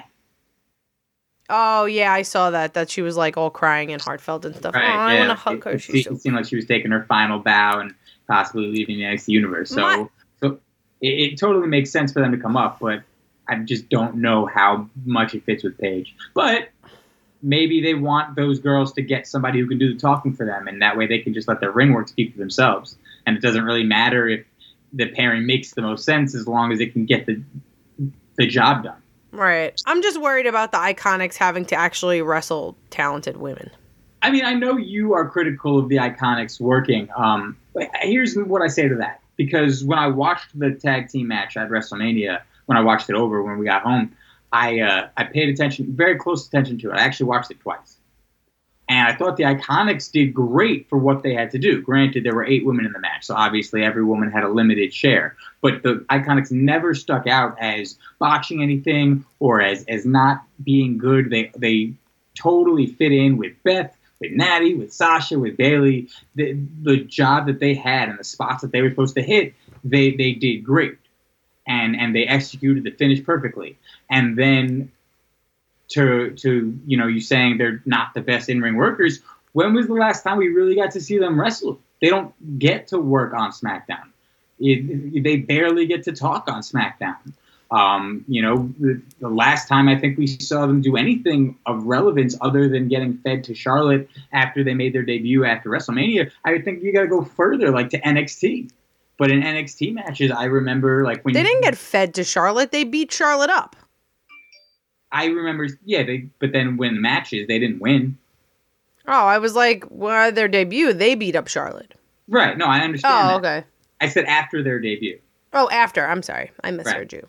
No worries. Though one thing I do like about them is their characters outside of the ring are the same in the ring, if that makes sense. Like, they're very, like... We're the best, we're iconic, we're this. But in the ring, they do that too, where they yell and then she's like, I'm not coming out until Peyton comes out. I'm not doing this. Like, they stick to character in the wrestling. Like, like I, like you know how some wrestlers, like, they have a gimmick outside the ring and then once they get in the ring, it's completely different? Right. Kind of like Finn, Demon Finn. And the Bellas. And the Bellas? Yeah. Matt Riddle says, I think the Iconics are solid in the ring. I enjoy their work. But then on the flip side, uh, Chris Jennings says... They are the Borgonics. Oh, Uh, so I mean, it, I don't hate them, but you know, I, mean, I I think they're great for what they are, and like I said, Fair I do enough. not think they're that bad in the ring. I think they have improved, and I'm looking forward to seeing them get a little bit more in-ring time on television. Um, but character-wise, I think they're super entertaining, and I think their chemistry really shines. And I've said this earlier, I do think that they are like the Edge and Christian of the women's division. Obviously not in-ring wise, but the way Edge and Christian, their characters took off after they won the tag team championships for the first time. And they turned heel, and they finally got to start making fun of everybody and, and doing like the totally reeks of awesomeness. Sodas rule! Like all the funny stuff they did backstage with Kurt Angle and with Mick Foley that really got them over. That's the stuff I see in Iconics. You know, when Braun Strowman is walking to the back and they come out and they use their hand to make one hand to offer him a handshake. And then he just walks past them and they both kind of just turn that hand into a thumbs up and and keep walking. Like, it's it's that kind of stuff. The fact, um, the thing, and I really hope they keep doing this. I hope they don't pull the plug on this fast. But them announcing that they're going to defend it against anyone and say that we searched high and wide and we've got Brooklyn's best tag team with our unprecedented, undefeated record of forty-five and oh, the Brooklyn Bells, and it's two jobbers. That to me, and they're like, and we are honored to face such legends of the sport. It, to me, that's classic comedy, and that's the kind of stuff that are going to get these girls over as entertaining heels and will help any babyface team that needs momentum and needs to get over with the crowd simply baby because facing. The crowd will be into what the Iconics are doing, for good or for worse. Okay. Are you okay, by the way? I, I thought you were going to blink yourself into oblivion. I thought your eyelashes... You were comparing the Iconics to Edge and Christian, and I, I was just very, like, okay. No, no, because one hundred percent. I was very careful to do it in a way where you couldn't dispute it by saying they're not Edge and Christian. Okay. What? Okay. What are you saying? Okay. That's not... What are you saying? Okay. Brad Richardson says the new Lay Cool. Uh, Matt Hubbard says he loves the comparison. Uh, really? Brad, I see he just wrote loved it. Exactly. He loved what I said. one hundred percent. Oh. That's, that, Maybe that's he awesome. loved my eye blinking. I doubt it. I doubt it. Uh, okay. He's the Iconics are solid on the rim. And so one hundred percent he agrees with what I'm saying. one hundred percent. Yay, one hundred percent. one hundred percent agreeing with you. But yeah, Iconics are for, and for the tag division, they can be what Edge and Christian were at the time, where they were these guys that were able to get great responses from the crowd to the point where the crowd was going to cheer anyone that came out. Edge and Christian could do their five-second pose, and Kai and Tai could come out. The crowd would flip the fuck out because Edge and... Lucky Land Casino, asking people, what's the weirdest place you've gotten lucky? Lucky? In line at the deli, I guess? Aha, in my dentist's office. More than once, actually. Do I have to say? Yes, you do. In the car before my kids' P T A meeting. Really? Yes. Excuse me, what's the weirdest place you've gotten lucky? I never win and tell. Well, there you have it. You can get lucky anywhere, playing at Lucky Land Slots dot com. Play for free right now. Are you feeling lucky? No purchase necessary. Void where prohibited by law. eighteen plus. Terms and conditions apply. See website for details. With Lucky Land Slots, you can get lucky just about anywhere. This is your captain speaking. Uh, we've got clear runway and the weather's fine, but we're just going to circle up here a while and uh, get lucky. No, no, nothing like that. It's just these cash prizes add up quick. So I suggest you sit back, keep your tray table upright, and start getting lucky. Play for free at Lucky Land Slots dot com. Are you feeling lucky? No purchase necessary. Void where prohibited by law. eighteen plus terms and conditions apply. See website for details. Christian, we're that over and we're, had that connection. And I definitely see that potential in the Iconics if they're allowed to keep doing their thing and keep getting ring time, keep getting mic time, and keep getting to develop themselves as the first heel champions the tag division has seen in the women's division. Woohoo! So uh, I'm looking forward to seeing fun stuff from the Iconics. Good. I'm glad.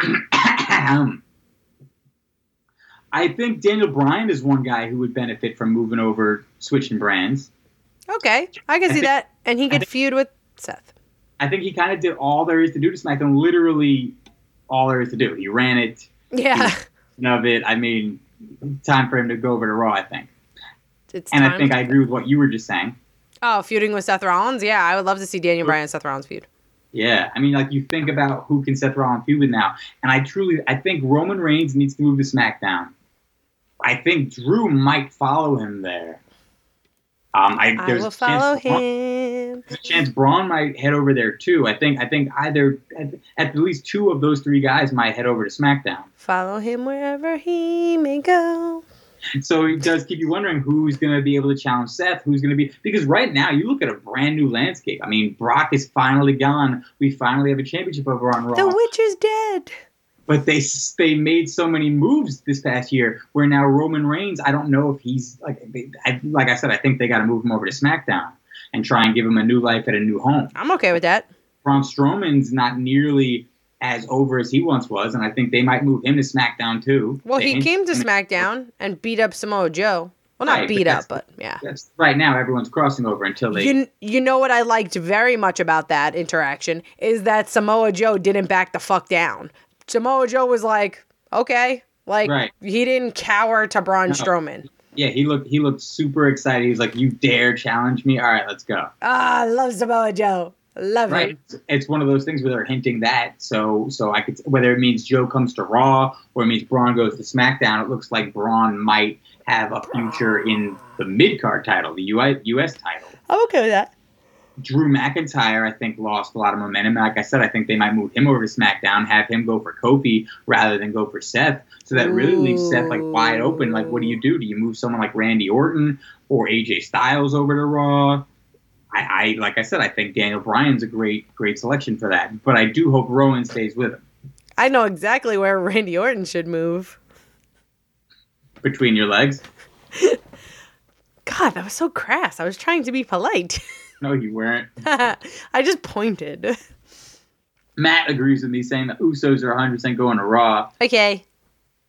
I think. Uh, I think. Let's see. With tag teams, Bobby Roode and Gable just turned heel. I wonder if they stay on Raw to feud with Ryder and Hawkins, or maybe they move to SmackDown. I would like to see Shelton Benjamin feud with Kofi for a little. That'd be great. I would like him to be like, oh, I was here longer than you. I don't know, that's here, not true. Here's one thing I'd like to see. And it's it's something I think that if W W E did it, it would, it would benefit the product uh, moving forward. Because so when I... read early in the day that Usos are defending the titles against the Hardys, I immediately know the Hardys are winning. And I've kind of been programmed to think that, especially in recent weeks, because for the most part, when you read about a random title match made like the day before a show or the day of the show, it usually means a title change. You don't see too many successful title defenses on Raw and SmackDown anymore. And I right. think that should change.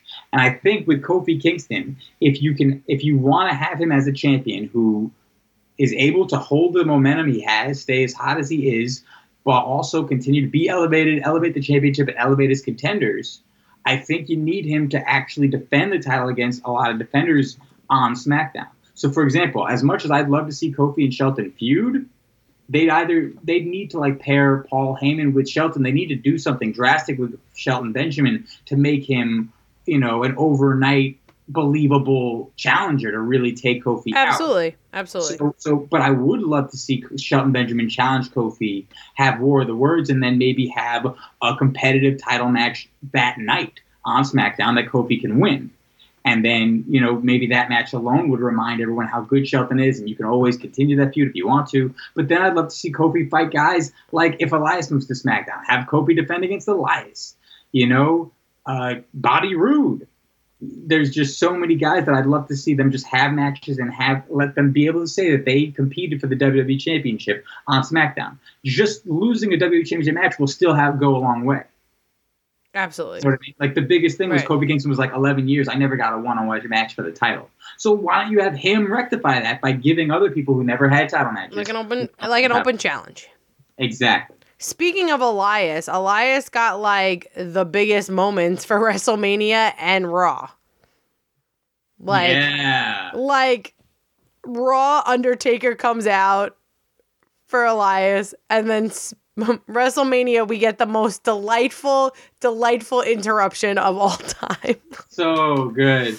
It was so good. The return of the Doctor of Thugonomics. He shined up that P H D and took it to work. I always forget that Deb of hashtag Keep Deb Hydrated is a late fan. Like, she started watching wrestling at WrestleMania thirty, so she doesn't know about Thugonomics. Right.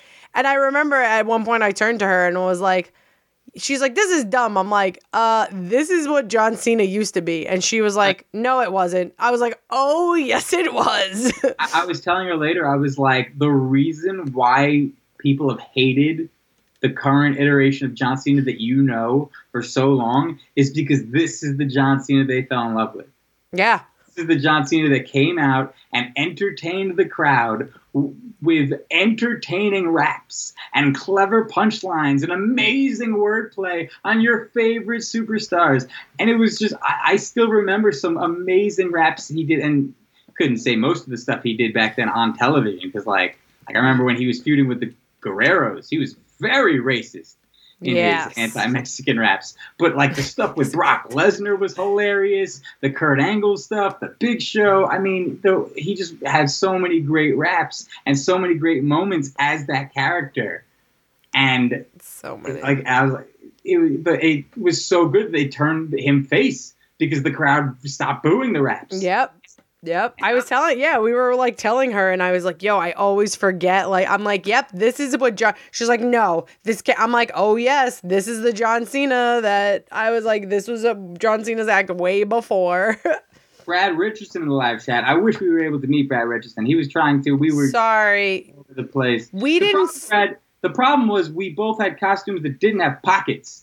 So our phones weren't on us as much, and that it was very tough. Right. Also, too, like, a lot of people we couldn't meet, like, people that are friends of mine for years. Like, I'd be like, hey, this is where we are, and then, like, they'd be somewhere else getting inside because it started early, people coming late. Like, I didn't see a lot of people that I normally yeah. see at WrestleMania. Like, I wanted to see Dwayne, too. We didn't get to see Dwayne. I, the, the girl who was Becky in my group last right. year of the four, she messaged me, but she was like, it was crazy, I couldn't get over there. To Mia, there were so many people that we didn't get to meet, and like but, our Instagram well, message too. It was hard. Sorry. Yeah, but Brad Richardson, he says he went nuts when Cena came out. Everybody uh, did. Hashtag, hashtag he still got it, and and yeah, that was just so entertaining watching him come out. Like the sound of the crowd, especially when you watch it over. Like it's not the usual reaction he gets, where he gets just a loud thunderous pop. This was like an overall just a, a sound of surprise. Like everyone was like, "Oh," because you couldn't, um, you knew, you were expecting, you know, dun, yeah, dun, yeah, because we were all like, "John Cena, John Cena's coming out." You think you're untouchable, and it was like, "Oh my God, it's thugonomics, word life, word life." We're like, "Why is this happening to us?" And New York was the perfect place to do it. New York, New Jersey is the perfect place to bring back thugonomics. Yeah, which so is fucking weird good because he's from Boston, so you think seeing him wear a Yankees jersey would just rile some people up, but yeah. Cena makes it work. Fucking Cena. Fucking Cena. Fucking Cena, but yeah. But Elias is now set up for the biggest match of his career in Saudi Arabia. Is he fighting Taker? Well, I mean, that's what it seems like. Oh, I thought he just came out to... Yo, Taker was looking good, man. I was like, look at you and your abs and muscles. Oh. Well, if you look at his Instagram, he's been posting up those videos of like those prepackaged meals, like, thank you guys. And I'm like, look at you, healthy, healthy I man. Think, I think those guys are getting a lot of sales this week because, yeah, he looks great. Yeah, they brought the dead man back from the dead. Good uh, up, oh, come on, that was good. That was great. It's I nice. didn't even mean, I didn't even mean for that to be punny, and it just was. It just rolls off the tongue sometimes. Yeah. Um. With the with the injuries, there are sadly some injuries. Uh, A J Styles might be hurt. Drew McIntyre might be hurt. Big so e, many. Big E seems to be hurt. Ray, we think, is still hurt, though apparently he's not as hurt as we think he is. um, But, yeah, Ray's hurt. Uh, Rhonda broke her hand. I, I think that's all the injuries, but there might be a couple more. I'm not sure. I, just I don't know want anybody to be hurt. Ah, if only. If life was perfect. Yeah, I don't want anybody to be hurt. No matter how much I dislike a wrestler, I never want them to be hurt, ever. Yeah. Um, speaking of shakeup, it's interesting to note that when Buddy Murphy shake-up. lost his Cruiserweight champion, there was somebody waiting for him, filming him and talking a little trash, and that is the current North American champion, Velveteen Dream. They're having a match next week. On N X T, correct. So that's that's one thing interesting to note where... You know, Buddy Murphy, who technically, as as Cruiserweight champion, has been a main roster star, despite not being on Raw or SmackDown. But now we're seeing possibly he might transition off two oh five Live back to N X T. He better uh, start eating those protein bars to get above two oh five. Well, on N X T, you can still be below two oh five Live. It's okay. Oh, yeah, I forgot. Sure, Johnny Gargano would be two oh five Live, so yeah. two oh five, yeah, soaking wet. Like, Johnny Gargano is probably one ninety-two. Lisa's Lisa's joining us in the live chat, and she says her favorite man's is back, Sami Zayn. Yo, did you listen to Sami Zayn like rip into the crowd? I love him. How awesome was Sami Zayn turning on that crowd? He was just like, nope, still heel, fuck you. Vicious, just vicious, all because it's true. Because it's true. Oh, he's the best. He's like he- like Sami Zayn is so perfect, and I love I love the dichotomy of having Sami Zayn be a face and have Kemi, uh, Kevin Owens. I'm sorry, Kevin Owens be a face and Sami Zayn be a heel. Um, and I, I think I do hope that they end up on separate brands next week, but uh, I, I I wouldn't mind seeing them feud of, in the future with the reverse roles. You know, Kofi uh, Kevin being the face, Sami being the heel. That could be interesting. I love it. Shake it up, shake it up, shake it up, shake it up. That was my Shake It Up song. That's the song I was going to use. That's so good. That's the song they're going to use. Shake it up, shake it up. What are they going to use that song for? When they do the star, the Superstar Shake Up. Oh, okay. Shake it up, shake it up. That's what they're going to do. I bet, I bet you you're right. Yeah, I'm always right. Uh, Chris Jennings says, no man that big of a guy should be able to do that kind of a split. Yeah, Big oh, E. Oh, Big E. What an impressive split. He's silly. He shouldn't be doing things like that. Hey, especially with a torn meniscus. Did he tear his meniscus doing the split?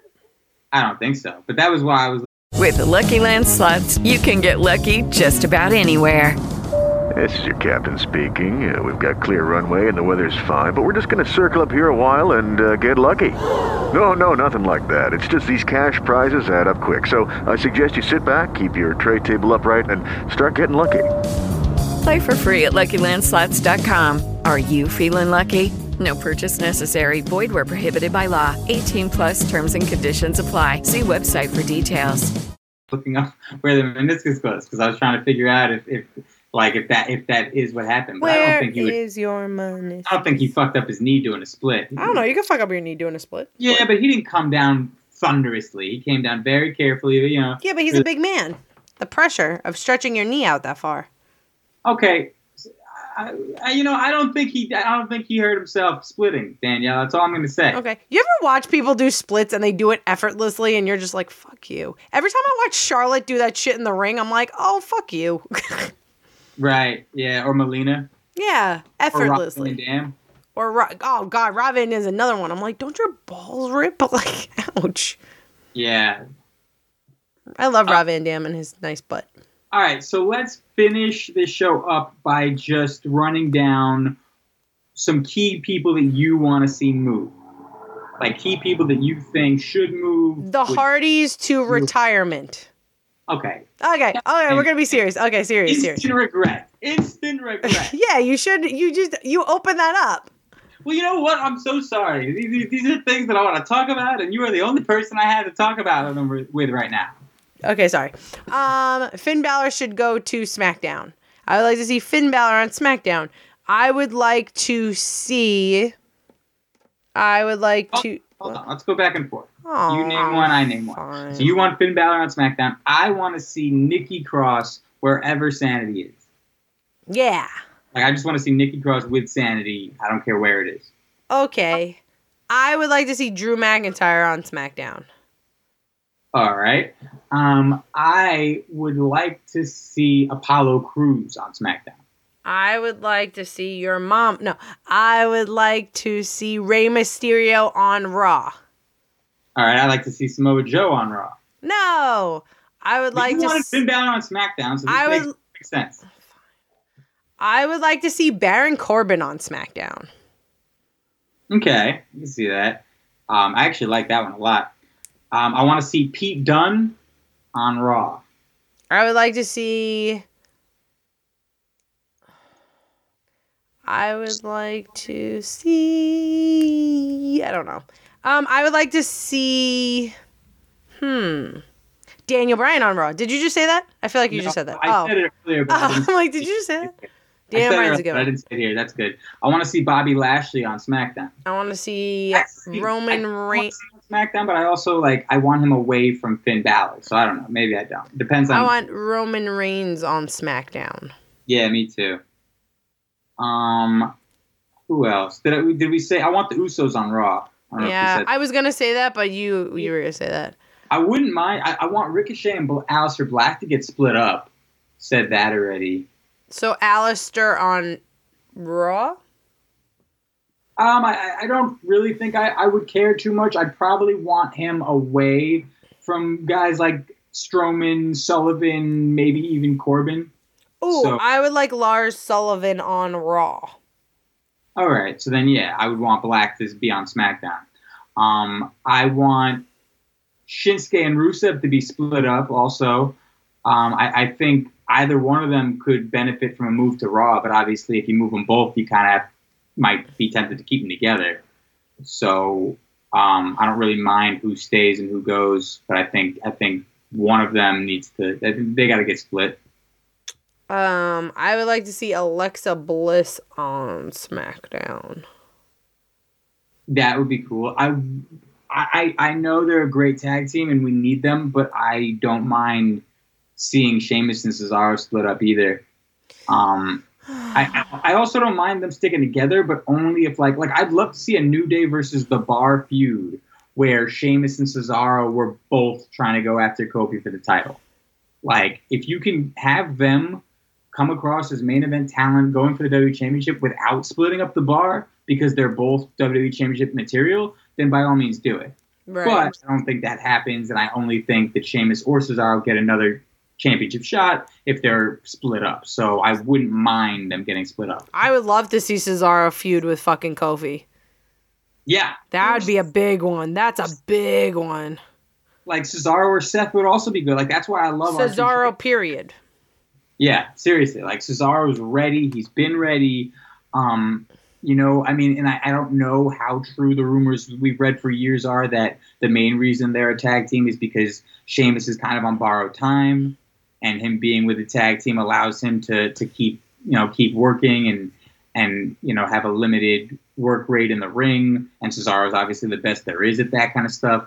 But um, I don't know. I mean, I, I think you gotta, Cesaro has to get elevated. Like, yeah.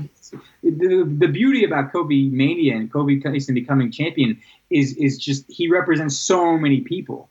And it's not just the obvious. It's not just the fact that as the first ever African-born W W E champion, he represents that whole group of people and, and minorities everywhere. He also represents the mid-carders, the mm-hmm. veterans who have been forgotten about when it comes to booking main events and championship feuds, the, the guys like Cesaro. Who, who a lot of people have counted out as ever making it to main event status. And you look at Kofi and you're like, it can happen.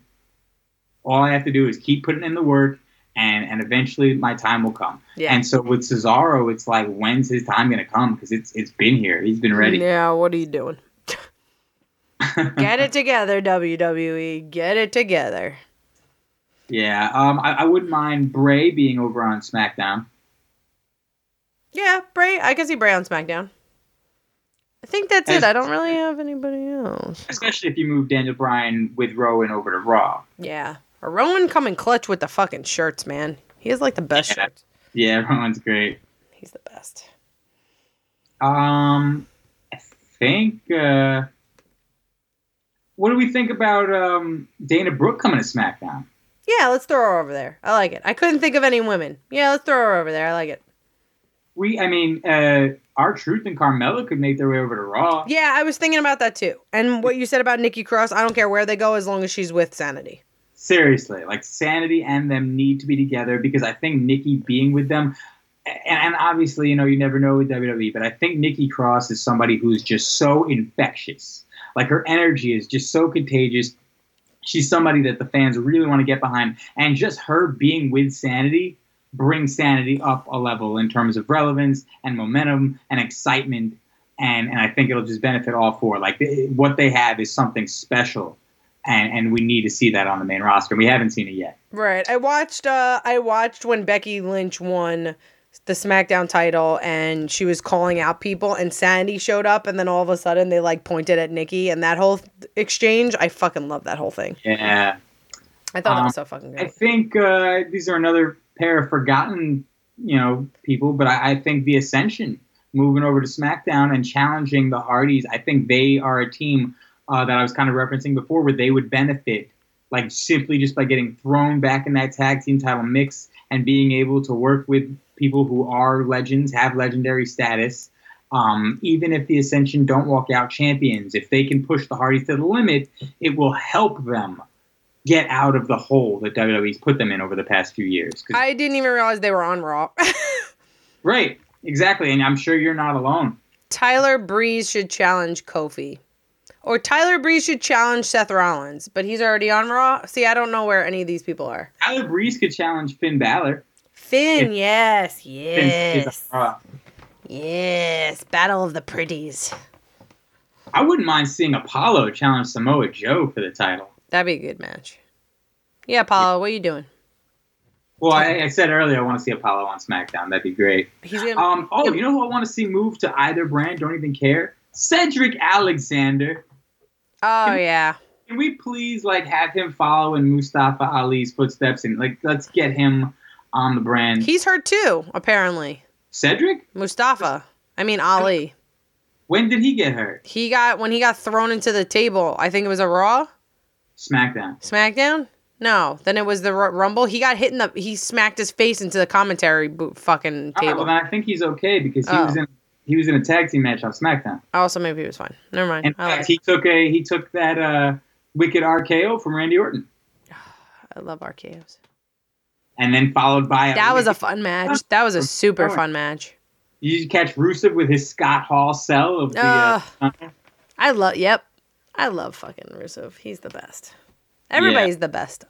I really hope they don't uh, split up New Day. I I don't know if there's any I talk. Think they will.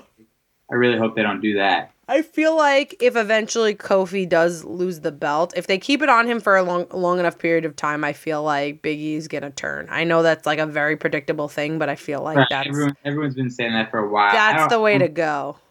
No, I... I, I, I don't they, want that to happen, but I'm saying if that's a thing, like it's going to be Big E. Christopher Weaver wants to see them call up Undisputed uh, mm. as part of the shakeup. No. Undisputed Era. No. Yeah, a lot of people seem to be against that. Like I said, let's have them pair Nikki up with Sanity and let's ha- see if they can finally start using that stable. Yeah, first. Let's use the ones that we have first. Yeah, like let's let's not be in a rush to, you know, let's let's get E C three a solid spot. Oh, remember let's, E C three? Where is let's, he? Let's get Heavy Machinery a, a solid Where's spot. Where's E C three, Raw? He should go well, the other. You guys never really got assigned homes. Oh. So, like, Lacey Evans, E C three, Heavy Machinery, Lars Sullivan, Ricochet, and Aleister Black, they have all kind of just been roaming around from brand to brand. Fair enough. But fair now enough. In the Superstar Shakeup, they're all going to get assigned homes. So okay. We'll find out where they end up next week. Assigned homes. Um, I think Heavy Machinery might have to go heel. I forgot they were called up, too. Right. This is, this is W W E. So sad. Not, W W E's not... Uh, they're terrible. Not helped you to remember them. Yeah, that's so sad. Yeah, they probably will. Um, yeah, I think that's it for our think talk. So. Yeah, and if anybody, I know this is random, but if anybody didn't check out us on Instagram or Twitter at the Heelmarks, Danielle's costume was Liberty Bell from Glow. Right. How do you spell freedom? U S A. Yeah. Even though everyone thought I was Lacey Evans. Chris Chris Chimera got it right. Chris Chimera got it right. Um, he made sure to post on our page last week. He made sure to, to post in it. that he uh, he knew who you were going to be. He guessed it. Yeah, it was funny too when we were at Cherry Tree and I'm naming, I'm giving hints, and our friend goes, "What are you going to be, Liberty Bell from Glow?" And I was like, "Yep." Right. Even though everyone thought I was Lacey Evans because Deb was not there to be my Zoya at the moment. I'm like, I'm not Lacey Evans. I look nothing like her. I have the exact costume from Glow. Like, identical. but whatever. Uh, guys, if you don't already, uh, follow us at Instagram on Instagram and Twitter at The Heelmarks, uh, Facebook, Heelmarks Wrestling Podcast. Like, subscribe, uh, comment, leave a five-star rating on iTunes, Spreaker, SoundCloud, Google Play, iHeartRadio, Spotify, anywhere you listen to your podcasts. Um, go to pro wrestling tees dot com. I think the Mania thing is still going on. You get twenty percent off. You can do that. Buy our shit. We got dogs. Just buy our shit. Uh, guys, feel good WrestleMania finally in the books. Um, we'll see you all next year, and we'll see you next week. And remember, guys, we're not just smart marks. We're Heelmarks.